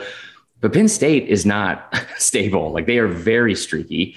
And Yep. like I, I feel like they've got a little like a little me in them, like a, like a little bit of a bender if something bad happens. Like like things could be going fine, but if they lose this game and then you got Auburn coming up at home, what happens? And then you got Ohio State. Like eh, Wisconsin Yeah. is like you know wearing khakis and sitting with like their hands together and in church, but Penn State's going to show up with like fucking mascara running down their their face and all sorts of shit going on. Probably like vodka in their little hydro flask. I, I think Penn State wins because Okay. they've been really good on the road under, under James Franklin. So I'm going to take them to win. All All right. right. We have to talk about Notre Dame. For, Yep. Um, we'll do that, and then we'll finish with all SEC games. Number nine, Yeah. Notre Dame at Florida State. Jumping over to Sunday night, seven thirty Eastern time on ABC. Bobby Bowden Field at Doak Campbell Stadium. Florida State seven and a half point underdog at home, over under 55 and a half. This opened at 11 points, so there's been a lot of money that's come on come in on Florida State. Um, look, Notre Dame, I, I don't think they should be thought of as an elite team because obviously every time they play an elite team, they get demolished. But they're a very consistent team. Um, four straight 10 win seasons or more, um, 10 or more wins. Um, this year won't be the year that they take that next step because they're replacing a ton. They're replacing nine starters on offense that's Um, ridiculous. handful of key players on defense. They get a Wisconsin transfer Jack Coan at QB. He's a typical Wisconsin quarterback, and, Yeah. and in, this case, probably a typical Notre Dame. Really strong running game. Um, Kyren Williams and Chris Tyree are really good. good. They probably have the best tight end in the country. Call him Baby Gronk, Michael Mayer. Um, their O line, they're replacing four guys, I believe, but they did get a transfer from an All American from Marshall, uh, Cain Madden. Uh, they also made the best hire of the offseason, in my opinion, in Marcus Freeman at defensive coordinator. LSU tried to get Right. him. He's at Notre Dame. Apparently, from Brian Kelly's comments, he's the next man up as head coach. So I don't know if that's, that means that this is Kelly's last year or what. Uh, FSU was terrible last year, and I'm gonna I'm gonna put this so the kiddies that are listening can understand. We are down bad. We're down real bad right now, Chris. It's not good. Uh, three losing seasons in a row. That's unheard of in, in these parts. Bowden never had a losing season after his first one. Um, ever since Jimbo Fisher put that damn Christmas tree on the curb, it's been bad. Um, and personally, I, I like this staff. I think I'm going to give them a pass mostly for last year. But dude, we brought in McKenzie Milton, and McKenzie Milton, I don't think is going to be the starter. He's he. I don't think he's He's- healthy. The injury, man. It sucks. Yeah. Uh, it's going to be a great environment. I'll be there. Nine starters is a lot to to overcome, especially in a first game on the road at night. Should be a pretty crazy atmosphere. But the talent is so poor at Florida State right now. I, I haven't seen it this bad. I don't think they're ready to win a game like this. Um, their linebackers are atrocious, horrible, and Notre Dame's strength is running the ball and throwing to the tight end. So. Florida State three and nine against the spread in the last 12 games. I'm going to take Notre Dame. Unfortunately, big here 42-24 um yeah i don't like it but Let's get to the SEC games. I'm not going to say anything about this. Yep all right let's start with the layup alabama miami number one Let's, alabama let's start with Louisville Ole Miss. Um, this is a Monday night game, so it's like you know it's the last game of the weekend, the best weekend of the year, possibly. You know, having five straight days of football, or I guess wait, six. I can't do math. Um, I'm excited for this game. I don't think either team is necessarily a top 15, top 10 team, especially right now. Maybe, maybe if you know by season's end, we might see Ole Miss like go on a run. I feel like Louisville is a little bit underrated because of Satterfield. Like they're going to put up some points. Um, Yeah. These two defenses have been fucking awful. the just over under awful. 75 and a half in this game 75 is so much. Um, and I'd probably still take the over, but like what I want to see most here is, is like we've seen this so many times with Lane Kiffin. He does such a tremendous job of finding a guy, keying in on that guy, and then and then that guy just blows up, right? We saw it with Amari Cooper, we saw it with um, you know Elijah Moore, like we saw with Derrick Henry. It doesn't matter what position. So he's got a guy like I think that has that kind of capability in Jerrion Ealy, and Yeah. he can affect the game in a number of ways. Um, the pro- they're not going to have a problem scoring. Like Louisville's No. defense is terrible. Um, but like, you know, I, I don't, I just wonder what, like, I think it'll be closer. I think nine and a half points seems like a lot, right? Kiffin's actually lost his last four season openers, um, and by like an average of like 24 points, something like that. Granted, he was at FAU for three of those, and they were playing like Ohio State and, and Oklahoma and shit. But like, I just wonder if we're giving too much credit to Ole Miss to start the year because I think they're going to win. But I mean, by almost double digits seems like with how much they lost last year. And Elijah Moore put up ridiculous numbers, and he's gone. And so is Yeboah, and So what does that look like? Yeah, I I wonder though where where Louisville's heads at because they had a bad year last year, and then their Yeah. coach admitted to interviewing for the South Carolina job. like he clearly wanted secret? to leave. Yeah. like he was it was public how much confidence can you have in a coach that you know doesn't want to be there um and that if if Ole Miss starts this game up Oh, 14, Tyler, you can go 17, on for nothing. years in a relationship like that. that's true um if if Ole Miss goes up 14 nothing 17 nothing something like that Oh yeah. I could see Louisville packing it in and is being an absolute murder um okay, I don't think really it'll get there. point. Yeah, I, I but I don't know if we'll get there. I think you know, Satterfield to your point is is a good offensive mind. I'm going to take Ole Miss minus the ten or, or nine and a half, whatever it is. I, I still like them to win pretty comfortably, but I'm going to go under 75. It's a principal bet, Chris. We've talked about this. That's so stupid. It's You're just such a high. It's just such a. responsible person than me. I don't like betting unders either, but I'm going to go under 75 and a half. Okay, so I love your point you just made about if they get up early because that's not out of the question with Lane Kiffin. Right. Like, and he probably knows that. Season, yeah, I mean to start the year because and this is this is a game that you every like last year nobody had expectations for you, right? You played Bama close, and that was like almost like a win.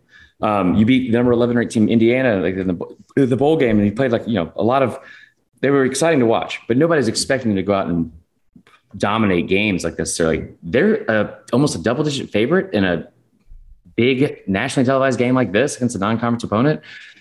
You're right. Like, I I think they'll probably come out with their hair on fire, especially on offense, and just like absolutely, you know, torching uh, a defense that was really, really bad last year. Yeah. All right. What you want to go to LSU UCLA? Yeah. All right. It's in Number order. 16 LSU UCLA on the road 8:30 Eastern time on Saturday night Fox Rose Bowl UCLA plus 3 now. UCLA was impressive last week. They're on Um, Fox. Huh? That they're on game's on Fox. Fox. That's gonna Yes. be fun. Um, their performance has obviously moved the line a little bit um, in UCLA's favor. The under has come down as well. UCLA looked good last year. Granted, it is Hawaii, but it was the first time since Chip Kelly took over that they've won an opening game. It's the first time Mhm. they've won a non-conference game, um, and they pretty much dominated early. They went up 31-3.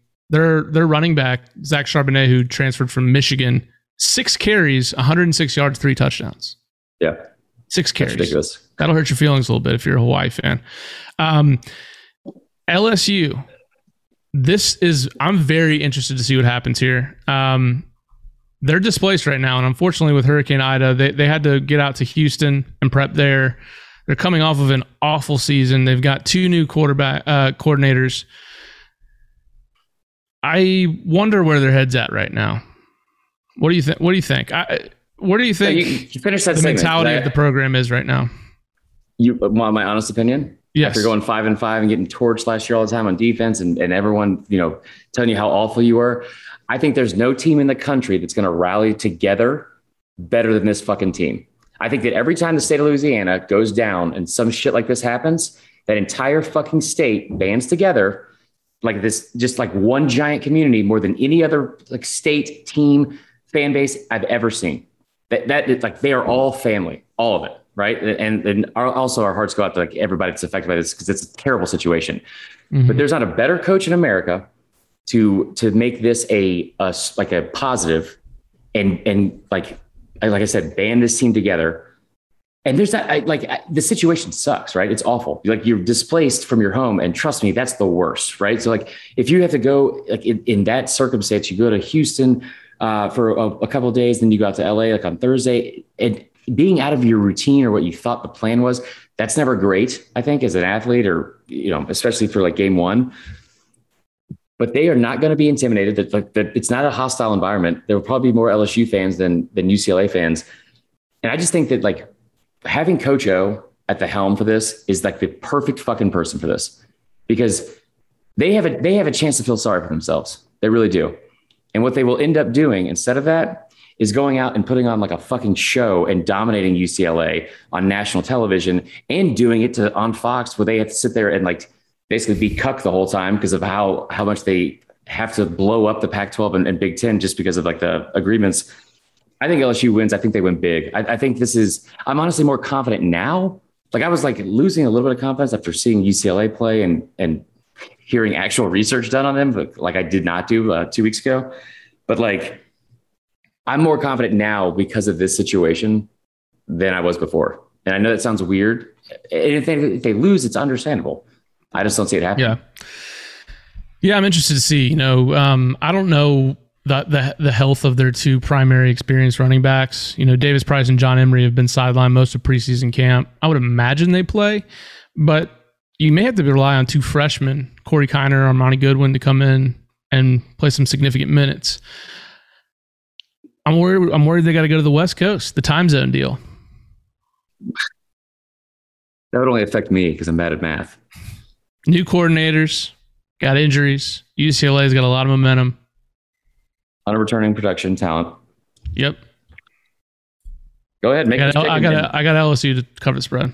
I'm about to say, like the, the game, the game may be close for a bit, but I, I UCLA doesn't see the SEC type players along the line. I don't think they're going to be able to just run the ball all over them Bro. like they did Hawaii. Um, right. I have to think LSU is itching to prove last year was a fluke. I was not impressed with UCLA's quarterback, and I no, I would I would think that the new D the, the new DC would come in and say, look, we're going to stop. They're not going to be able to run the ball, and we're going to make that kid beat us. I don't think he'll be able to. Um, I got LSU winning by double digits. I mean, you have two of the best corners in the country. Stack the box, make that yep. kid beat you through the air, and he won't. Yep. Like, it, but you made the best point. Like, and I'm not trying to be like just an SEC homer here. I, I just I feel like Coach O is a very underrated coach. Very underrated. He's 19 and nine against uh, what is it? Um, yeah, he's 19 and 9. I think it's like ranked teams like, since he's been at LSU. Like he's been very, very good. I don't think 19 and 9 is even correct. I think it's better than that. But regardless, I think that they have to come out to prove a point from last year. I think that they're fine with Max Johnson at quarterback. I think they're like a lot of people are very confident in him, even more than uh, Myles Brennan. Fucking mm-hmm. fishing. But yeah, I think that what you said about the D line, man, like those people, like you know, those those people, like those players, those recruits, and, and, like specifically the ones from Louisiana are a different breed of people. And you have not seen that kind of like freakish talent and athleticism at that size out, out in the West Coast, except for LeBron. Yeah. All right. Uh, number one Alabama versus number 14 Miami. This is Saturday 3:30 on, EA, on ABC, Mercedes-Benz Stadium in Atlanta. Alabama, at least what I last I saw, minus 19 and a half over under 61 and a half. This is the first time these two have met since New Year's Day 1993 when Bama won the championship against them. As an underdog, um, yeah. George yep. Teague, all of them. A couple stats before we get into the actual breakdown. Alabama's fa- been favored by two touchdowns or more in eight of their last nine games, covered seven of them. They've won their last 10 neutral site games by 25 points per game on yeah, average. They've won that, that's ridiculous. they actually haven't. They yes, they haven't lost an opener since 2001 against UCLA. There, yeah. I realized this last night when I was doing the research. I was like, man, like it's like Saban's 14 and 0 in, in openers, and Bama's won 19 straight. And I was like, that means that 2001 was I was there for that. They lost in 2000. So then I started looking back, and it was like they've only lost three opening games since 1990, and I was at two of them. They're oh, they've never lost at Mercedes Benz Stadium. Um, and they're 10 and 4 against the spread and, and their last 14 as a two touchdown or more favorite. So there's a lot going on here. They obviously replaced a ton of talent. We've already done a preview on them, so we don't have to go super in depth on the team, but we know Mac Jones, Najee Waddle, DeVonta, three O linemen, Sark. There's a lot that's changing over. Um, Bryce Young, all world quarterback coming in you you would think they would take a step back offensively. um, they will. D- defense should be the best it's been since 2017, maybe. 2016. Oh yeah, 2016, I mean, 2017. The, I guess the, the, 2016 defense was really good. 2017 was good too, but like not like that. This is the most um, experienced defense Saban's ever had ever since he's been at Bama. Wow, uh, did not know that. Miami. Yeah. Um, They've lost their last two neutral site openers: LSU 2018, Florida 2019. D'Eriq King. Teams. Yep. He is the guy that makes it go. He he's coming off an ACL tear, but he had a great rehab. Their final scrimmage of the of the fall camp, he went 20 for 26 for 317 yards, five touchdowns, zero picks. I don't know if that says more about him or the defense. Um, he was really good last year. He relies a ton on his on running. I mean, he ran for 538 yards last year with four touchdowns. So one of my questions is how healthy is he in this first Yeah. game when it comes to running the ball? Um, but defensively, they should be pretty solid. I mean, and they've got a really good secondary. They did lose three DBs to the draft, two that went in the first round. Um, they went eight and three last year, and there's a lot. I think there's a hype building around the future of this program. But the two teams they lost to in the regular season, they got absolutely destroyed. They were the only two good teams they played. Exactly. UNC ran for 540, 554 yards in one game against them. Ran, ran, for Ran. that. Ran for that. That is emasculating. That's the best way to put it. That is very emasculating. oh my, that's yeah, that's incredible. Uh, Um, so, what's your thoughts? Okay, so uh, the defense should be great. I, I honestly, I've been saying this all offseason. I think this could be a, a, I think it'll be a close game. Like I, it worries me because you have Scott uh, Rhett Lashlee at um, is it Rhett or Scott? I always mix Yeah, up. Rhett. One was a, you know, as the OC there. Uh, D'Eriq King is the type of quarterback that has given Nick Saban defenses like you know fits at times. Since that Ole Miss game last year, they were really good on defense in a time where you don't really give a lot of credit to you know defense winning you games. I think that they're going to have to they're going to have to be like the ones that pull Bama through this game because I think I think you're going to have a team and a and a program and a fan base that are like super hungry to be relevant. And when I say relevant, like they were a top 10 team last year, right? Like, but when you talk about like you you brought their season, they only played two teams that were um, that were ranked, right? And they they got blown out by they had two losses by to North Carolina and Clemson, and it was by 61 points. You look at their last 10 games against top 10 teams, they're one in nine. Yeah. One, one, at, one in nine, they've lost by an average of 23.7 points per game. Only two of the nine were within uh, single digits, and five of the, of the nine were by 25 points or more, including the last, or three of the last five. Eh, Like they have done really poorly in big stages like this, right? And, and they the only win they've had against top 10 team was when they blew out Notre Dame, who also struggles in these type of situations. So I I think that, I- like I've been saying all offseason, I think that it'll be a close game. Manny Diaz, I- don't know if he's a good coach. I know he's a he's a good defensive coach at least. This game would mean so much more to Miami than it does to Alabama. And I, I just think that they they find a way to, even though all the numbers we just threw out there say otherwise, I, I feel like on defense they're going to bring pressure at Bryce Young all fucking day, and they, they don't have a great defense, but No. you have a, several new starters on the offensive line. You have all new receivers besides Metchie, I guess, and Slade Bolden. But like, they are going to bring pressure on him all fucking day. And, and I would be shocked if he leaves that stadium without at least one interception. So I think that it, Bama probably pulls away late, but like, this is a game where like everyone, I think, just expects Bama to roll. Like, no pun intended, but I, I think it'll be a lot closer than than that. I'm probably wrong, but Yeah, I'm gonna take the the tide to roll in this one. Um, I look, I know they're they're replacing a lot, um, but the way that Saban gets these guys prepared every year, Yeah. I, I'm just not worried about it. Maybe if it was like a Clemson, Ohio State, UGA, maybe I'd be a little more concerned, but not Miami. Um, um, remember when the offense was supposed to take a step back when Tua left? No, I don't because we had still, still had Sark, and they were. I didn't think that was going to happen at all. Like, well, maybe a step back, but like, Yeah. I was very confident Mac Jones. I didn't know if he was going to be an NFL starter. Suck it, Cam Newton. Um, but no, like, like you know, looking at the stats for this because I did a, a deep dive on the season opener stats for all SEC teams on SDS. The Bama stats are ridiculous under Saban. Like, I mean, I know that people are. are sick and tired of hearing them, and and I get it. But my God, it's impressive, right? Like, it's like so you talk about like the, the openers and all that kind of stuff. You know that they've only lost three non-conference games in the last seven years. Three. All of And those those teams they lost to, championships, right? they they were all national champions. They lost to Ohio State in the playoffs, and they lost to, they lost to Clemson twice. I- It's just you know, and I know they're not playing like a, a Miami like every game like that, but he's done really well against those ranked teams. And The only thing that worries me is that the stuff about Jahleel Billingsley, I worry that that's a bigger deal of like a broader scope. Um, for like, you know, talk about that 2013 team for Bama, like they lose to Auburn and then we find out like, you know, that thing was like falling apart at the seams the whole season. They just, just the mentality of the team. Right. And he's been preaching yeah. all offseason that you got, you got to earn it. This is not like something that you just walk into and, and it's a new year and you lost a lot of alphas, man. Like Dylan Moses was not a good linebacker. He was an alpha.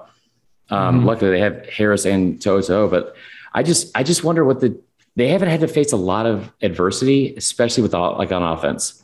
There hasn't like since that 2018 UGA game, the SEC championship. There hasn't been a time where they're like, shit, man, like we're getting stopped. We can't get a stop. Like, eh, but we're just you know three and out. Like it just, and I wonder if that happens to your point, I could see a, a situation where Miami wins the toss, they accept, and they have the perfect scripted first drive. Yep. They go up seven nothing, and then it's like, okay, how now Bryce Young's going on the field for the first time as a starter, down seven nothing. How does he mm-hmm. respond? Mm-hmm. How do these young guys respond? Well, he that, said y'all in that press conference, so he's probably going to be great. there you go. Um, so that could be interesting, but I got 42 21 Bama in this one. I hope so. All right. Last game rat video that guy made was terrible. So I hope they I hope they win by a, a million. Let's get to the big one. Yep. Number five, Georgia versus number three, Clemson. 7:30 Eastern Time on ABC Saturday. Bank of America Stadium in Charlotte, North Carolina. Clemson currently a three-point favorite over under 51. Game day will be there. First meeting since 2014. Um, They're both each other's this? last loss in, in the season opener. Interesting. Yeah. Cle- so Clemson was 10 and 2 last year, but they got destroyed uh, by Ohio State in the playoff. Georgia, I'd say they, I mean, they kind of ended on a high note against Cincinnati. I guess maybe people thought they'd they maybe definitely more. I don't know. I mean, it's a group of group of five school. Um, but I'm saying at the end of the season, you have all now you have all this hope because of yeah. I mean, it was a very You'd rather win than lose. But well, you also JT Daniels come in and put up like these numbers we've never seen before from a quarterback. So like, you know, but yeah, I give it for saying. Georgia, yeah, not for, mm-hmm. for, forever. Um, they were two and two against the spread though, against uh, in the four games that he was quarterback. Um, but no, I I think they clearly take a step forward on offense with him at the helm, especially over Stetson Bennett. Um, they are breaking in some new talent in the secondary, um, and I and they've the big story at least for this game, maybe not the whole year, is the injuries. Right. Um, they have one of the best front seven, if not the. I mean, these two teams have the best front sevens, and and Alabama, three three best front sevens. They're interchangeable. Probably who's number one, two, both of, no, both of these are better than Bama's. Yeah, like these are the top two in the country. So the cornerbacks, we'll see how they play. Um, on the other side, DJ Uiagalelei. Nailed it. he takes over as the official starter now. Uh, he looked really good last year in his um, spelling of Trevor Lawrence. Um, their front seven is ridiculous as well. Um, so one of the things I'm looking at is the O line play for each one of these teams. UGA mm-hmm. has recruited at an unbelievable level on the O line um, for the last few years. And Clemson, for whatever reason, they've never recruited like fantastically on the O line. I did a, a, a, like a I had a tweet about this a couple weeks ago because somebody told me they'd never he's never had a first round offensive lineman. He's only yeah. had like five five linemen drafted since he's been there. Like five, it was five or seven, and none of them been in the first round. Yeah, their strategy, their recruiting strategy has been interesting. They never have a huge class. I, I don't know. It's it's obviously worked for them. Don't get me wrong, but oh, Right. O line has been kind of a, a, not necessarily a strong point for Clemson. That's probably where I see this game. I don't know, man. I'm back okay, and forth real on this. Real quick, real quick, are, one, are you surprised that the line hasn't moved with all the injuries for Georgia? Because because it, it's not just guys. It's like you know the two guys were probably going to be your starter at tight end, or I know Arik Gilbert's a, a receiver, but um, and then you have two starting defensive backs, right? Like Tykee Smith, and then who's the other one? I'm, mm-hmm. I'm forgetting um, but regardless, like yeah. those are big name players and, and like important players for each, like for, you know, for your team.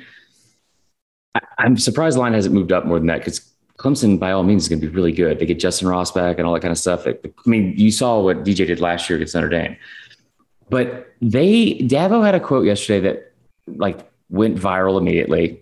in the college football world and and like raised a lot of questions because they asked who his starter was going to be at center because they were not settled on it.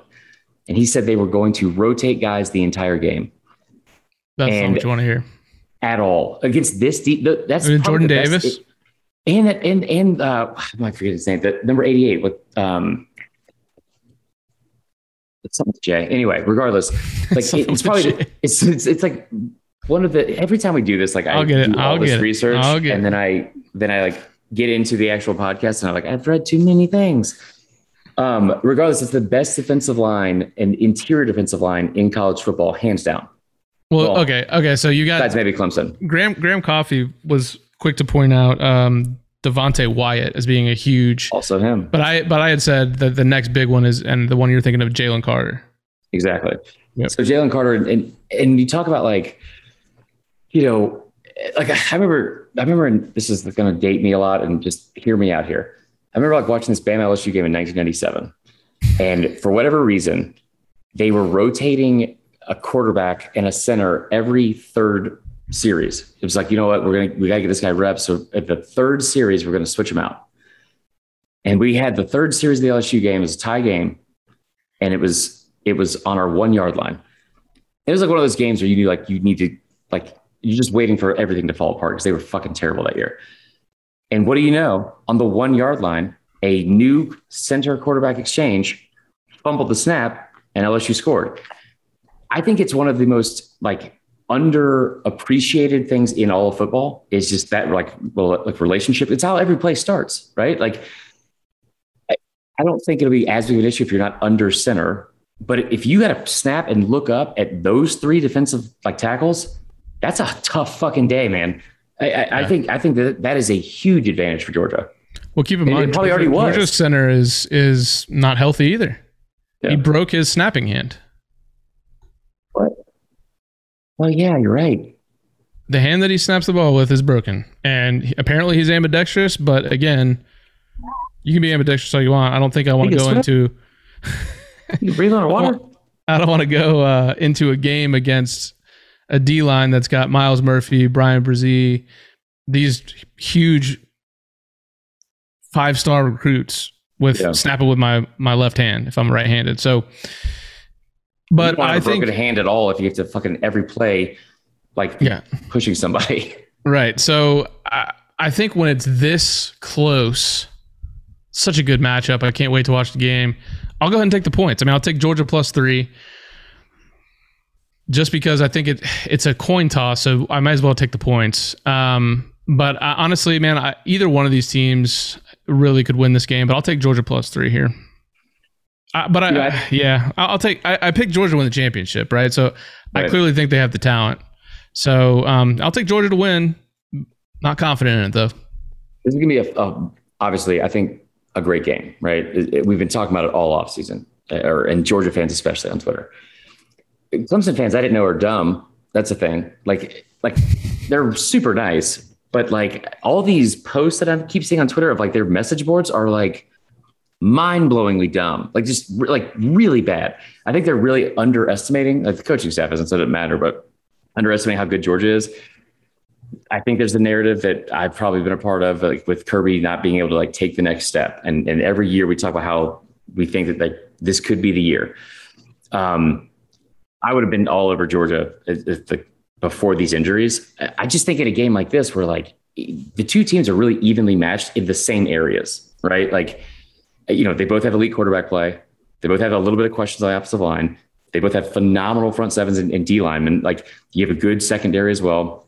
Eh, The fact that the, the over under is 50 tells you a lot about this game with the kind of offensive talent that both sides have. So my biggest question is like, if you get into a situation where it, like one of these defenses makes you play left-handed, like, and I, that's okay. I just realized the center also is having to do that, but I mean, like figuratively speaking, um, Yeah, you know, if you, if they take away their strength, if they, or if they make you one dimensional, eh, what does that look like the rest of the game? Because I, I think when, if that happens, either one of those, those teams like that are forcing it on defense are good enough to like either dominate you and probably pull away, like, and just make it a very long night, right? Like I, the, you will lose that game if you are not able to have any kind of balanced attack. Just bottom line. I love the fact that Georgia's running backs are not getting talked about enough in a year. Like that's all we ever talk about with Georgia. It seems like you know they they have four of the best running backs that can in the conference, possibly the country. Um, I'm really excited to see Kendall Milton. Really excited to see Kenny McIntosh too out of the backfield, um, catching passes and stuff. And like again, Graham Coffey talked about that tight end uh, who's been really, really good in practice, even though he was you know basically third string, I think, going into this. I just think that when you have two guys on offense and defense that are out that would have been, you know, one one was a fucking third team All American. like, you know what I mean? Like, yeah. like in in a game like this, that matters. And I, I know that they have talent all over the place. But Clemson, man, that you know, I know they lost that game at Notre Dame, and but like we saw what this kid would do then, right? With, like, with an offense that had, you know, I know they had ETN, but maybe less weapons than they even do this year. And I just I think that like I, I just think the injuries are going to be what keeps Georgia from winning this game. And I hope I hope they win it. You know, I, I hope they come out and beat Dabo like game one. Um, and I know how much it would mean to the fans, but I just think that they're going to be fine. I think that this loss, if they do lose, like isn't going to affect them long term because they'll bounce back. And there's also it's like you haven't we haven't seen this team at full strength. So right. I think Clemson wins. I really do because they they are that talented of a, a football team, um, and they're very strong in a lot of like a lot of places. So I think Clemson will win. Um, and I hate fucking saying that because I really like up until the up until like last week when all these injuries were announced, like I was like dead set on Georgia. Um, and they're good enough to still win it, but I, I'm going to take Clemson. I, I you know, Clemson always seems to win these types of games, and Georgia, know, right? And Georgia seems to lose them. uh, so I don't, but I, I don't think it's because if it happens, it's because of that. No, I don't. But it's just that feeling that you have, right? That's right. probably why you're leaning Clemson. It's like I just feel like Clemson always wins these games. And no, it's the injuries, idiot. I just said it. No, you you, you don't mean it. Um, uh, but and, and I'm, by no means saying that Kirby would be anywhere near a hot seat, but I feel like Kirby needs a win like this because he's just okay. there's there's just win there's just games that you look at in the past that that you know like last year's Florida game, for example, or you know, the whole Justin Fields debacle with the, you know, going forward on fourth. Like, oh yeah, I feel like Georgia fans are mostly very happy with Kirby, but there's always like that. But there's this, there's this, there's this. Like he just can't get over the Richt. hump. Richt yeah. had two 10 win seasons. The last two seasons he was there. So I think Kirby, uh, this would go a long way with Kirby just winning this game, putting a lot of confidence in the team, and hopefully going undefeated the rest of the way until you get to the SEC title game. So I it really would, man. That's gonna be it. This has been a long episode, but we are Hold on, real quick. Up. Yeah, we're gonna close with this though. We're gonna bring it back. We're gonna do one winning and boozing. Oh yes. One pick. One. Yes. If, and if you guys haven't heard this before, it's it's like my favorite thing. We it's actually the name Can't believe I almost forgot this. Have. Unbelievable. Um, but we are gonna do one a week, so we don't get into a whole bunch of them. But it obviously has to be for this game. It's the biggest game of the year. Uh, we've been talking about all off season. So number three versus number five. I was trying to think of what would be the best fit for this because I, I, was thinking Stella, which which is what I always call a wedding beer. Like when people try to drink something fancy that like and they're not fancy, at, which screams from these two fan bases. Um, like Beam and Ginger would make a lot of sense. I hate I hate that drink order because it's like fuck you for having a great metabolism. I guess if you can just drink sweets sodas like that at 30 38. But the answer here is this. It's a Vegas bomb. And like the epiphany I had when I thought of this, I was like, oh my God, that's perfect. Because I remember as a bartender, like, like any that whole fad when we were in college, when it was like there wasn't fireball. So it was like Jaeger or like you took some kind of bomb, which like Red Bull in it, drop it in like a glass, or you have a little quaffer thing. They were all fucking disgusting. They were terrible. Yeah. The Vegas bomb has Crown in it with peach schnapps. Um, mm. and then Red Bull at the bottom. And it's terrible. And mostly everyone that orders them is a douchebag like not just like a affliction wearing shirt douchebag. I mean, like I'm in finance. Like, let me tell you about my BMW. No offense, dude. Um, they're like in finance. They're usually like a Florida State fan. They have like two kids or whatever. They're right. like a stable family. It's so stupid. But like, it's usually the people that would order it were like the worst. Okay. And I knew that as soon as that drink was ordered, I go, definitely don't want to talk to that person anymore the rest of the night. That's exactly how I feel about probably both of these fan bases with whoever wins, because you know, and with good reason, yeah. They're going to be on another level if they win this game, especially yes. Georgia. And, and I think, again, with good reason, but my God, we're gonna Well, we're gonna need to take a break from talking. You've had people that you know actually tell you that are Georgia fans. I will be that guy if we win this. I wish he would have said, "I'll be that guy." He said, "I'm gonna be the biggest piece of shit you've ever met," and I was like, "What? What, Dad?" Anyway, so that's the end of the show. Um, Yeah. I know it was a long one, guys. Thanks for uh, sticking sticking around. Hopefully, Yeah, let's uh quickly game day hotline 424-430-0045. Give us your sad stories, give us your your drunken incitement after you beat your your your Clemson or your Georgia. Um hey, 5 stars. Apple Podcast, Spotify. Go give us a, uh, a rake and review. That's to be it. Chris. fucking back, guys. Hail Football's right, back. brother. Let's go. Y'all have a good weekend.